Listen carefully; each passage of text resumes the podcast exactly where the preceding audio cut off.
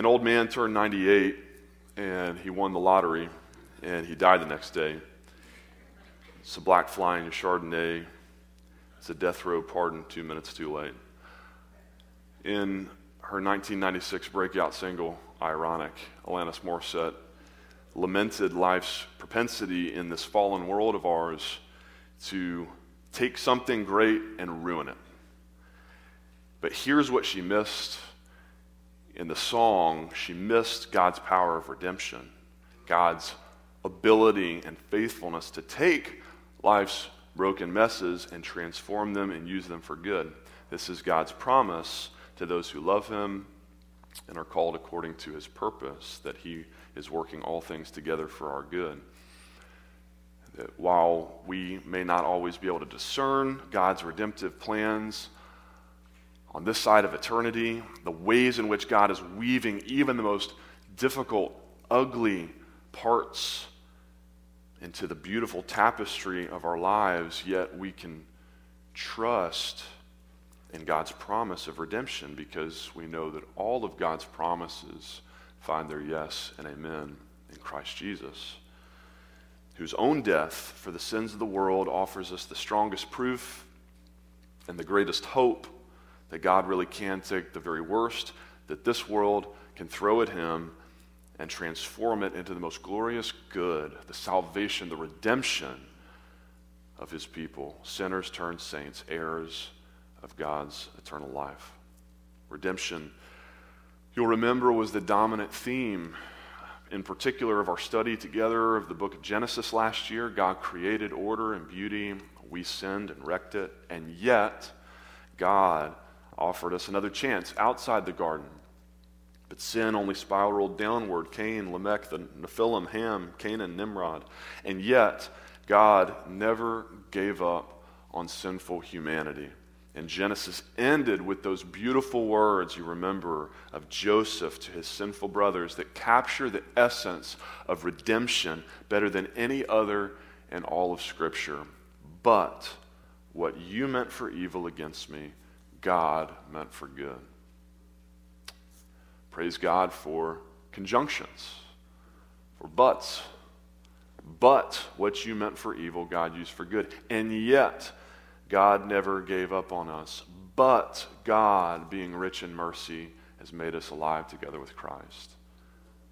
And our passage for this morning, Acts chapter 6, verse 8, all the way to chapter 8 is chock full of conjunctions, and they point us to the fact that this story that we're going to read, the story of Stephen's martyrdom, though tragic, Stephen is the first Christian martyr to die for his faith, and yet his story is chock full of redemption. There are six overarching redemptive elements or movements in the narrative here, but as you see in your bulletins there, one of them, the third one, comprises Stephen's sermon for almost the entirety of chapter 7. That's 50, 52 verses. It's the longest sermon in the book of Acts, longest chapter in Acts. And guess what? The theme of his message is it's redemption.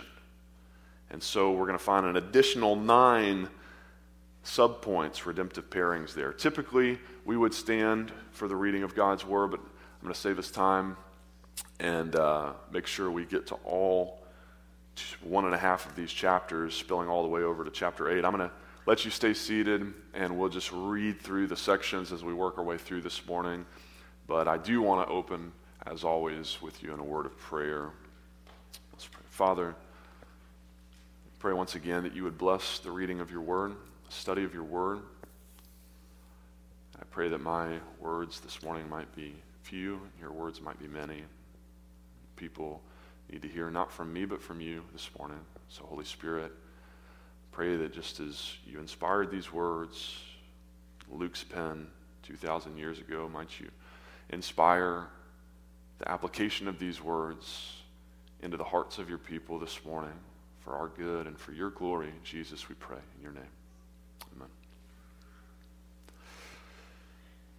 Okay, we pick up the story uh, where we left off last week in chapter 6, verse 8. You'll remember we have just met Stephen, one of the seven deacons that the church had nominated and the apostles anointed to the job of serving widows' tables. But in verse 8, he's not serving tables. Rather, we read, and Stephen, full of grace and power, was doing great wonders and signs among the people. So, number one, Stephen is healing folks in the temple, just like the apostles had. In chapters 3, 4, and 5, Stephen reminds us here then that we ought not to limit the scope of the ministry to which God is calling us because we shouldn't limit the scope of God's Holy Spirit and His empowerment. So I, I told you last week, again, that we need more deacons here at West Hills. We need to, deacons to free up elders to pray and preach. But this is an important point Stephen shows this morning. Does that mean that if you're one of the folks fixing our broken disposals downstairs or clicking through sermon slides in the AV booth this morning, does that mean you shouldn't also be praying and preaching? You shouldn't be deaconing, serving both the communion table and the Word of God. No, of course not. 1 Corinthians 14:1 exhorts us to earnestly desire all the gifts, especially the higher gifts. Don't limit the ways that God might want to use you to minister to others. Some of you are thinking, you better not ask me to preach. I'm not, I'm not good at public speaking. Guess what? Neither was Moses. As we're going to be reminded later this morning, and yet God turned a man with a speech impediment into the greatest leader in Old Testament history. So don't limit, don't quench the spirit, what God wants to do in and through you. Stephen didn't settle for just handing out food, he was working miracles. And surprise, surprise, the Jews hated him for it. They opposed him. Verse 9. Then some of those who belonged to the synagogue of the freedmen, as it was called, and of the Cyrenians, and of the Alexandrians, and of those from Cilicia and Asia rose up and disputed with Stephen. Scholars will point out that Cilicia is the region where the city of Tarsus was located, as in Saul of Tarsus. Saul belonged to this synagogue. So he was right there, front row seat, personally opposing Stephen. But, here's our first conjunction in verse 10 but the Spirit overcomes. It says, but they could not withstand the, the wisdom and the Spirit with which Stephen was speaking. Jesus, you remember, had promised as much in John 16 33. In this world you will have tribulation, but take heart. I have overcome the world. And in Luke 21, Jesus said, he, he predicted this exact scenario. He said, They're going to lay their hands on you and persecute you, delivering you up to the synagogues and prisons for my name's sake. This will be your opportunity to bear witness for me.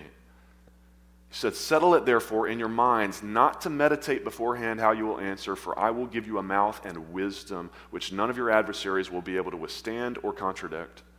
Some of you they will put to death. You will be hated by all for my name's sake, but not a hair of your head will perish. That is the promise that Stephen has resolved to trust in as he's going to march to his death here in chapter 7. Number two, second work of redemption. The Jews instigate, but Stephen radiates. Verse 11, we hear then they secretly instigated men who said, We have heard him speak blasphemous words against Moses and God. And they stirred up the people and the elders and the scribes, and they came upon him and seized him and brought him before the council. And they set up false witnesses who said, This man never ceases to speak words against the holy place, the temple, and the law. For we have heard him say that this Jesus of Nazareth will destroy this place and will change the customs that Moses delivered to us. And so they bring four counts of blasphemy against Stephen here. They claim he's blaspheming Moses, God, the temple, this holy place, and the law. And all of them are lies. It's a kangaroo court. Stephen's going to prove they're all lies in his sermon in the next chapter. And yet, second conjunction in verse 15, but what is Stephen's reaction to their false charges. Once again, here, Stephen follows in the example of Jesus, his Savior, who had said, But do not resist the one who is evil, but turn the other cheek. Stephen's like Jesus, like the lamb led to the slaughter who opened not his mouth. Stephen need not say a word because his face said it all. His face was glowing. in verse 15, like an angel's. Now, what's the significance of that? In Exodus 34, when God had finished giving the law to Moses on Mount Sinai, Moses comes back down the mountain to the Israelite camp, and the skin of his face shone because he had been talking with God. That's what we read. And so here's Stephen, accused of blaspheming God, Moses, and the law. And before Stephen can even open his mouth to make his own defense, God does it for him by transfiguring his face to shine just like Moses' did after basking in the presence of God while he was receiving the law. Don't you love that? That should have been all the defense that this crowd needed, but their hearts were so hard, so stone cold, that in chapter 7 now they drag poor Stephen before the high priest, who, number three, probes even further. Verse 1, the high priest said, Are these things so? But Stephen views this as an opportunity to witness, just like Jesus told him to. It's going to be an opportunity to bear witness for me. That's what Stephen does. He just goes right on preaching to the very folks that are trying to kill him. Verse 2 But Stephen said, Brothers and fathers, hear me. And then he launches in, again, reminiscent of Jesus, who at his own trial was asked by Pilate, Are you the king of the Jews? And Jesus preached, My kingdom is not of this world. He said, I came for this purpose to bear witness to the truth.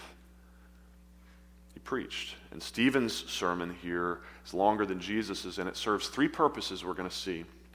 Number one, Stephen defends himself against their charges of blasphemy. Number two, he turns the tables and he's actually going to indict them for forsaking the Lord. And number three, most importantly of all, Stephen is going to point us, example after example. He's going to testify to God's redemption throughout biblical history as the ground of his own confidence that God is going to do it again and redeem Stephen's life, even if it means he has to lose it in the process. Three purposes for his sermon here he offers a defense, he levels an indictment, and he testifies to God's redemption through nine different episodes of Old Testament history. So we're going to fly through them.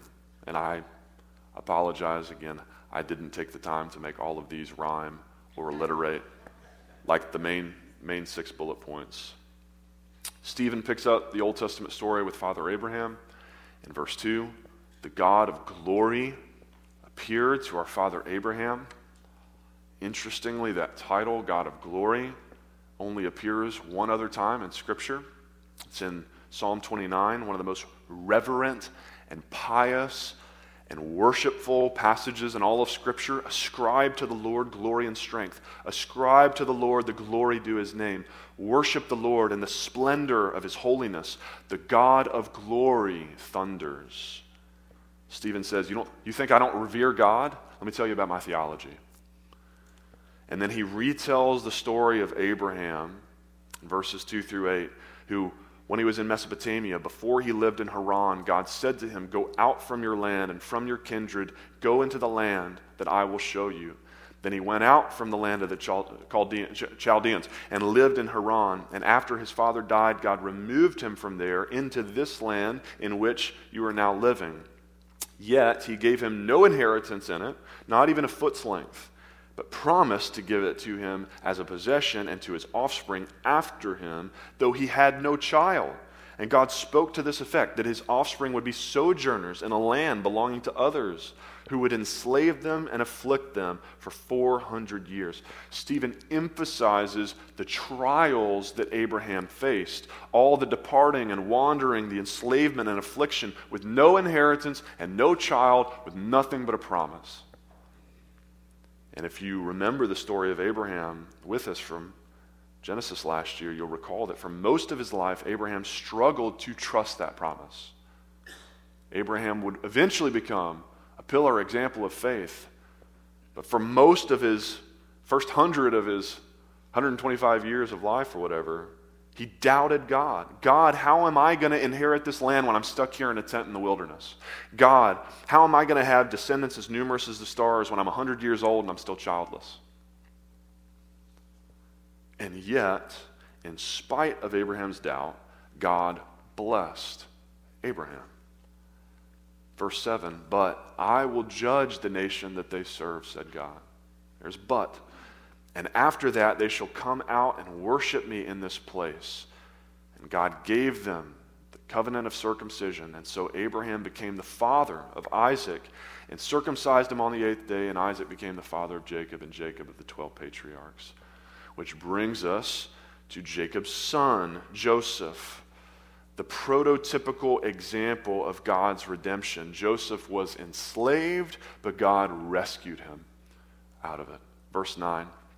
And the patriarchs, jealous of Joseph, they sold him into Egypt. But, there's that conjunction again.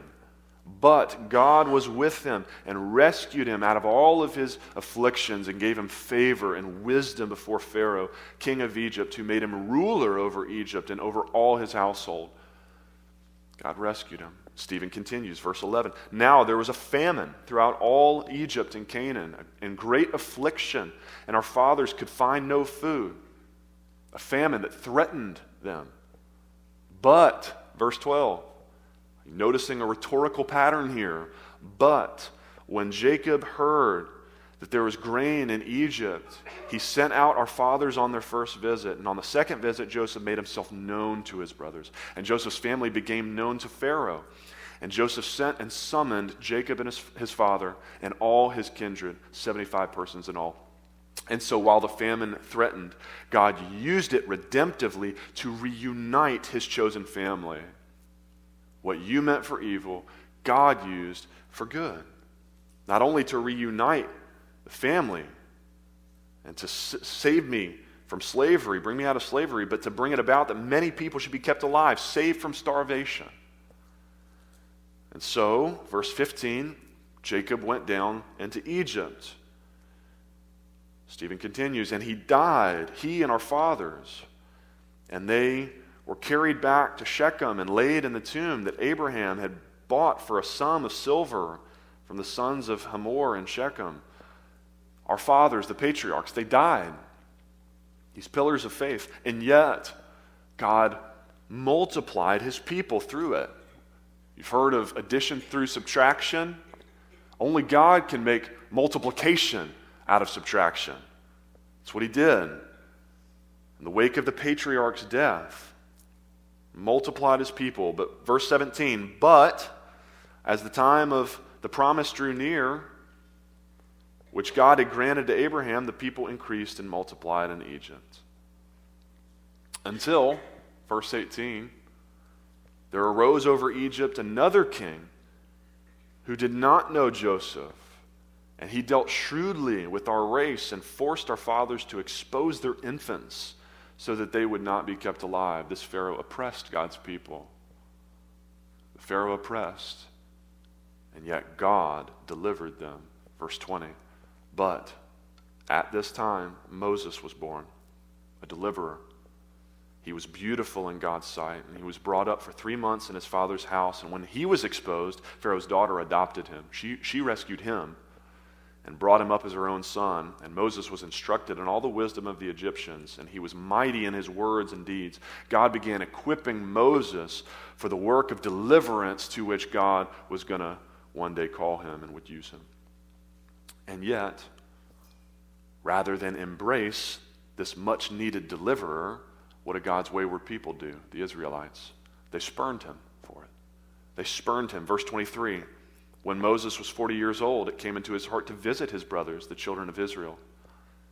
And seeing one of them being wronged, he defended the oppressed man and avenged him by striking down the Egyptian. He supposed that his brothers would understand that God was giving them salvation by his hand. But they did not understand. And on the following day, he appeared to them as they were quarreling and tried to reconcile them, saying, Men, you are brothers. Why do you wrong each other?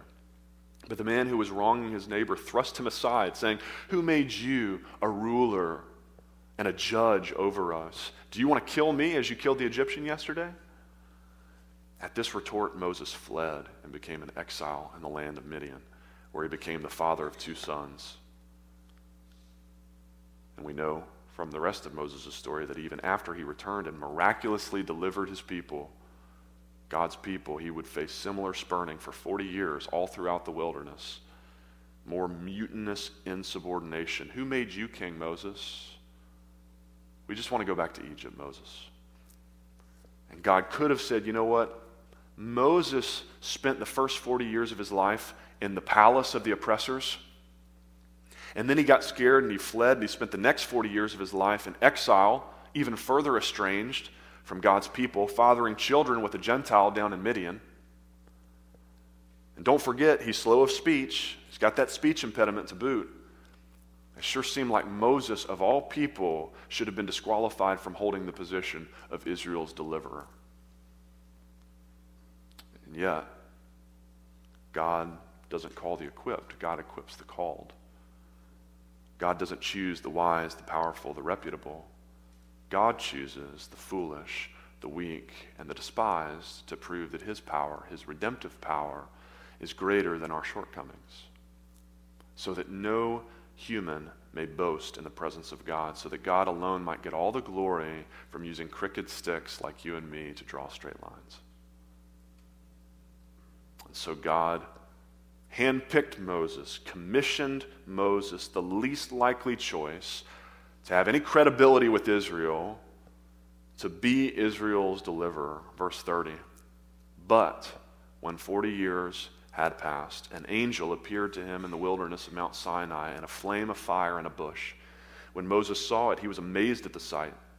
And as he drew near to look, there came the voice of the Lord I am the God of your fathers, the God of Abraham and of Isaac and of Jacob. And Moses trembled and did not dare to look. And then the Lord said to him, Take off the sandals from your feet, for the place where you're standing is holy ground. I have surely seen the affliction of my people who are in Egypt, and have heard their groaning, and I have come down to deliver them. And now come, I will send you to Egypt. This Moses, whom they rejected, saying, Who made you ruler and judge? This man God sent as both ruler and redeemer by the hand of the angel who appeared to him in the bush. This man led them out, performing wonders and signs in Egypt and at the Red Sea and in the wilderness for 40 years. It's God's redemption. But now, don't miss what Stephen does next. This is the best part. The Exodus is the climax of the Old Testament narrative. You can ask any Jew today, what's the, what's the most important story in the Old Testament, in the Hebrew Bible? What's the most important story in the, in the Jewish faith? 10 out of 10 of them will tell you it's the Exodus. It's the Passover that we're going to observe at our Good Friday service and the parting of the Red Sea so Moses could lead God's people out of slavery in Egypt. This is the climax, which makes it all the more significant what Stephen does next. Verse 37 says, This is the Moses who said to the Israelites, God will raise up for you a prophet like me from your brothers. He quotes Deuteronomy 18:15. And then Stephen pauses here at the climax of his sermon to remind them that even Moses himself, who they revere so much that they're going to stone Stephen, failing, uh, uh, allegedly, to revere. Even Moses himself, remember, prophecy of one greater than him who was to come. It is to him you shall listen. And the prophet was Jesus. Listen to him, obey him. Jesus is the better Moses. The law came through Moses, grace and truth came through Jesus. Jesus left not just a palace, an earthly palace, Jesus stepped off his throne in heaven to come suffer amongst us. Jesus delivered us not just from earthly slavery and oppression, but from spiritual enslavement to sin and the eternal oppression of hell. He's the better Moses. Listen to him. Stephen continues.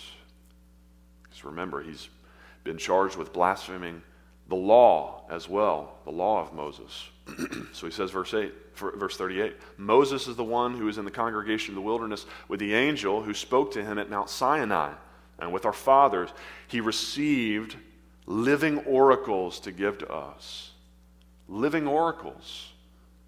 That's, that's what Stephen treats them as. Stephen says, I revere the law just as much as y'all do. Our problem isn't a lack of reverence, it's a lack of obedience.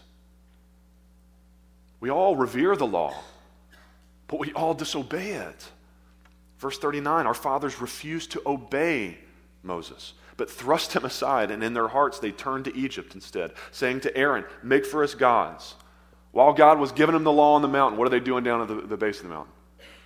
They're already making golden calves, gods who go before us. As for this Moses who led us out from the land of Egypt, we don't know what's become of him. And so they made a calf in those days, and they offered a sacrifice to the idol, and were rejoicing in the works of their own hands. They rebelled against God. But God, in his mercy, exiled them. Now, well, let me read it first. Verse 42. But, there's the but again, but God turned away and gave them over to the worship of the host of heaven, as it is written in the book of the prophets. Did you bring to me slain beasts and sacrifices during the 40 years in the wilderness, O house of Israel? You took up the tent of Moloch and the star of your God, Rephan, the images that you made for yourself to worship, and I will send you into exile beyond Babylon. Now, exile may not seem at first glance like God's mercy, like redemption, like it fits the pairing. But Hebrews 12:6 reminds us that just like any good parent, and God is the best parent, the Lord disciplines the one he loves. I love my son, Elijah. But if he rebels, or really I should say, Therefore, if he rebels, because if I say, but if he rebels, but implies that my discipline is in spite of my love, when in fact it's an expression of my love. Because I love him, when he rebels and I tell him to keep his pants on and he pulls them down and pees all over him instead, he gets exiled to the bathtub. Sometimes the feeling has to get exiled from his little behind. Spare not the rod, lest I spoil the child. Similarly, the Lord disciplines the one he loves. Even God's discipline, perhaps especially God's discipline in your life this morning, is part of the redemptive work that he's doing in your life. Verse 44, Stephen starts to bring the sermon home. Our fathers had the tent of witness in the wilderness, just as he who spoke to Moses directed him to make it according to the pattern that he had seen. Our fathers, in turn, brought it in with uh, Joshua when they dispossessed the nations and God drove out before their fathers. So it was until the days of David, who found favor in the sight of God and who asked to find a dwelling place for the God of Jacob. But it was Solomon who built a house for him. What's going on here? Let's keep reading. Verse 48. Yet, conjunction, junction, yet the Most High does not dwell in houses made by hands, as the prophet says. Heaven is my home, throne, and the earth is my footstool. What kind of house will you build for me, says the Lord? Or what is the place of my rest? Did not my hand make all these things? The gold, the wood, the acacia that you're, that you're using to build the temple? It's interesting to note, God never instructed his people to build the temple. Go back and reread the Old Testament. He never instructed them to do it. And Stephen quotes Isaiah 66, 1 and 2 here to remind them that just like the tent of witness in the wilderness, their precious temple was only ever meant to be temporary. Because according to Jesus, something greater than the temple is here. He's speaking of himself See, they were attempting to confine God's presence to a tent, to a temple, to a religious system, to put God in a box. But Stephen testifies that Jesus blew the lid off the whole thing. When Jesus was crucified, the temple curtain that separated the people that we sang about this morning, it was torn, literally ripped from the top down. God Himself tore it to prove that His presence could no longer be constrained to just a building. It flooded out into the hearts of His people. Christian, you are now the Holy of Holies. 1 Corinthians 6:19 Your body is a temple of the Holy Spirit within you. This is astounding. It was anathema for these Jewish leaders. And Stephen reading their body language. He knows he's touched a nerve.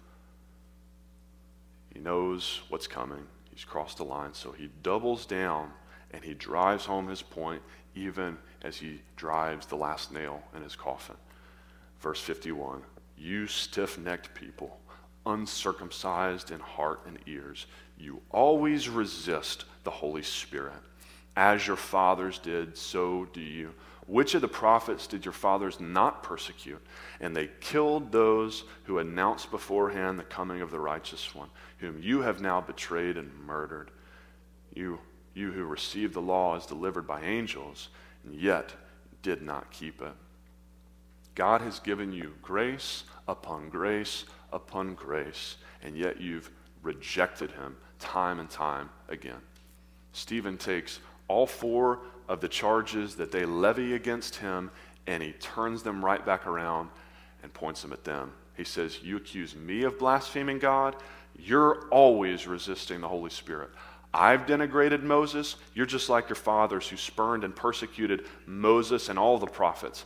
I'm minimizing the law. Verse 53 You received the law, and yet you did not keep it. I've maligned the temple. Jesus, the righteous one, the one greater than the temple, your Messiah, you betrayed and murdered him. You destroyed the body of his temple. And unfortunately, Stephen doesn't have time to get to the good news that though they destroyed this temple, Jesus' body, yet in three days, Jesus promised to raise it up again, and he did. The good news that Jesus died, and yet he rose for sin to purchase their redemption if they would just repent and believe. They don't let him get to the good news before they pounce on him. But before we move on to point four, there, don't miss here in point three that Stephen's ninth and final redemptive pairing here, he flips the script. In the previous eight Old Testament examples, you had God taking evil and turning it for good, doubt to blessing, slavery to rescue, death to multiplication. But here, in number nine, Stephen highlights the exact opposite that his opponents have taken something good and glorious and turned it for evil. They have taken God's grace, His Holy Spirit, His promises, His law, God's own Son, and they've rejected it. They've rejected God Himself. And why do they reject him? Because they're not redeemed. It's not redemptive, it's the opposite of redemption because they are not redeemed. This ought to be a glaring warning for you and me this, this morning, friends. That as good as God's redemptive promise is to work all things together for good, that that is only a promise for those who are redeemed, for those who love God and are called according to his purpose.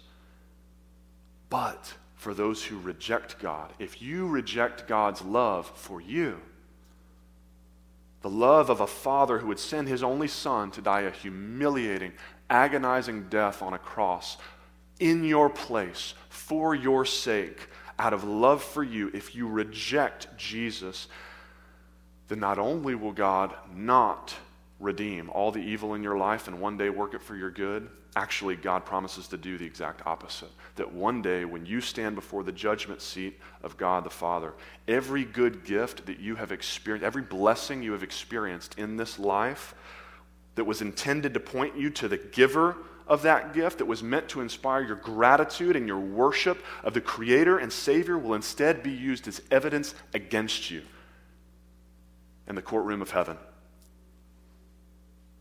Jesus was very clear that greater condemnation is saved for those who are given every possible opportunity to receive him in this life and yet have rejected him.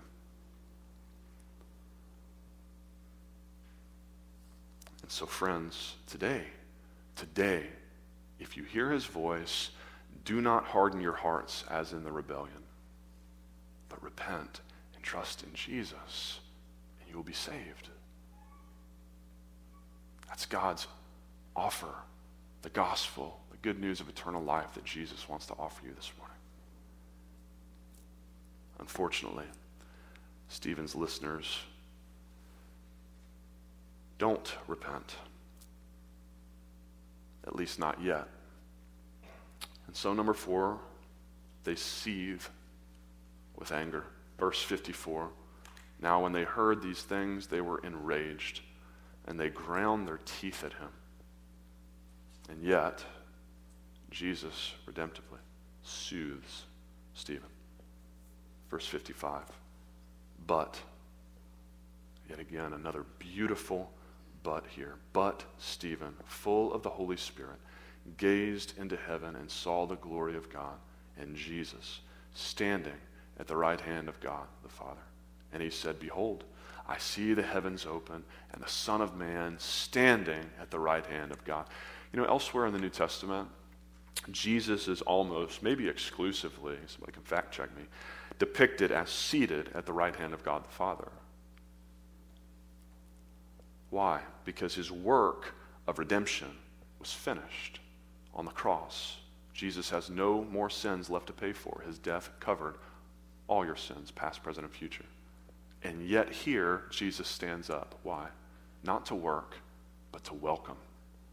To welcome Stephen home. Stephen receives a standing ovation from the King of Kings as his homecoming reception. Don't you want to welcome like that? Uh, as I read the New Testament, I'm convinced there's two kinds of Christians. Both make it into heaven because it's by grace that we're saved through faith. But one kind of Christian mistakenly views grace as an excuse to coast. You just coast through life. You treat this life as nothing more than a waiting room for heaven. But the other kind of Christian, the Stephen kind of Christian, is fueled by God's grace to charge the gates of hell, pushing back darkness with the light of Christ until the day he finally calls you home. And when he does, that kind of Christian is going to hear, Well done, good and faithful servant. Don't you want to hear him say that to you, brother, sister? Well, what kind of Christian are you? Are you a heaven coaster or are you a hell charger?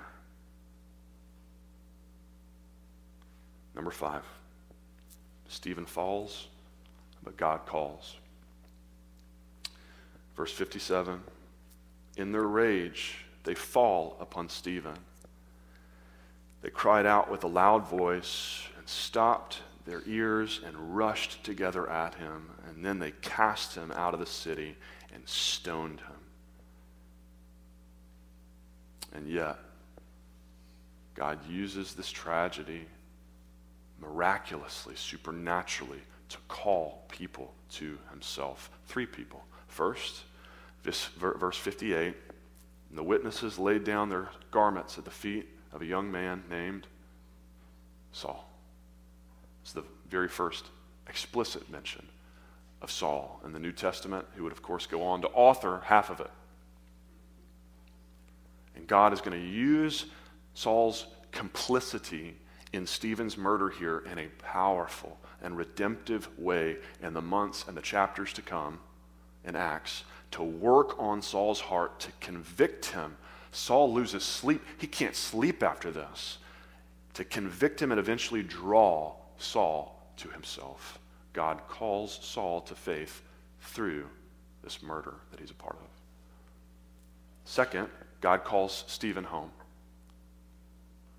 He calls Saul to faith and he calls Stephen home. Verse 59 As they were stoning Stephen, he called out, Lord Jesus, receive my spirit. Once again, so Christ like. Father, into your hands I commit my spirit. And thirdly, God calls sinners to repentance. Verse 60 And falling to his knees, Stephen cried out with a loud voice, Lord, do not hold this sin against them. Father, forgive them, for they know not what they do. I have to believe, have to believe that Saul wasn't the only murderer there that day who would eventually receive that forgiveness by repenting of their sin and turning to Jesus. I've got to believe that an event like this stays with you, that a lot of them lost sleep for years to come, seeing the boulder that you yourself just rolled off the cliff crush this poor man's legs. while you hear his cries, not of pain, not for justice, not for your mercy, but for your forgiveness. For God's mercy for you. That stays with you. Finally, number six the world persecutes, God proliferates. Chapter 8. And there arose on that day a great persecution against the church in Jerusalem. This was the spark that started anti Christian persecution, hatred, murder, all over the place. And the church had to be thinking, God, what are you doing? Have you forgotten about us? Things were going so well. We had this great thing going. You were adding to our number daily here in Jerusalem, even multiplying. And then at the height of it, what? Now it's just all over? Because they couldn't see the bigger picture that God saw, that we are going to see unfold in the rest of the book of Acts in our study that God was using this horrible persecution to proliferate, to grow exponentially his church, even outside of Jerusalem. Remember the commission back in chapter 1 Judea, Samaria, and the ends of the earth. Well, what do we read here in chapter 8? And they were scattered where? Throughout the regions of Judea and Samaria. This is the beginning of the expansion to the ends of the earth. The blood of the martyrs is the seed of the church. And if God can use persecution to proliferate his church, if God can use Stephen's martyrdom to call sinners to himself, if God can use Jesus' death to purchase your redemption, your eternal life, then just imagine what Jesus can do with the brokenness in your life this morning.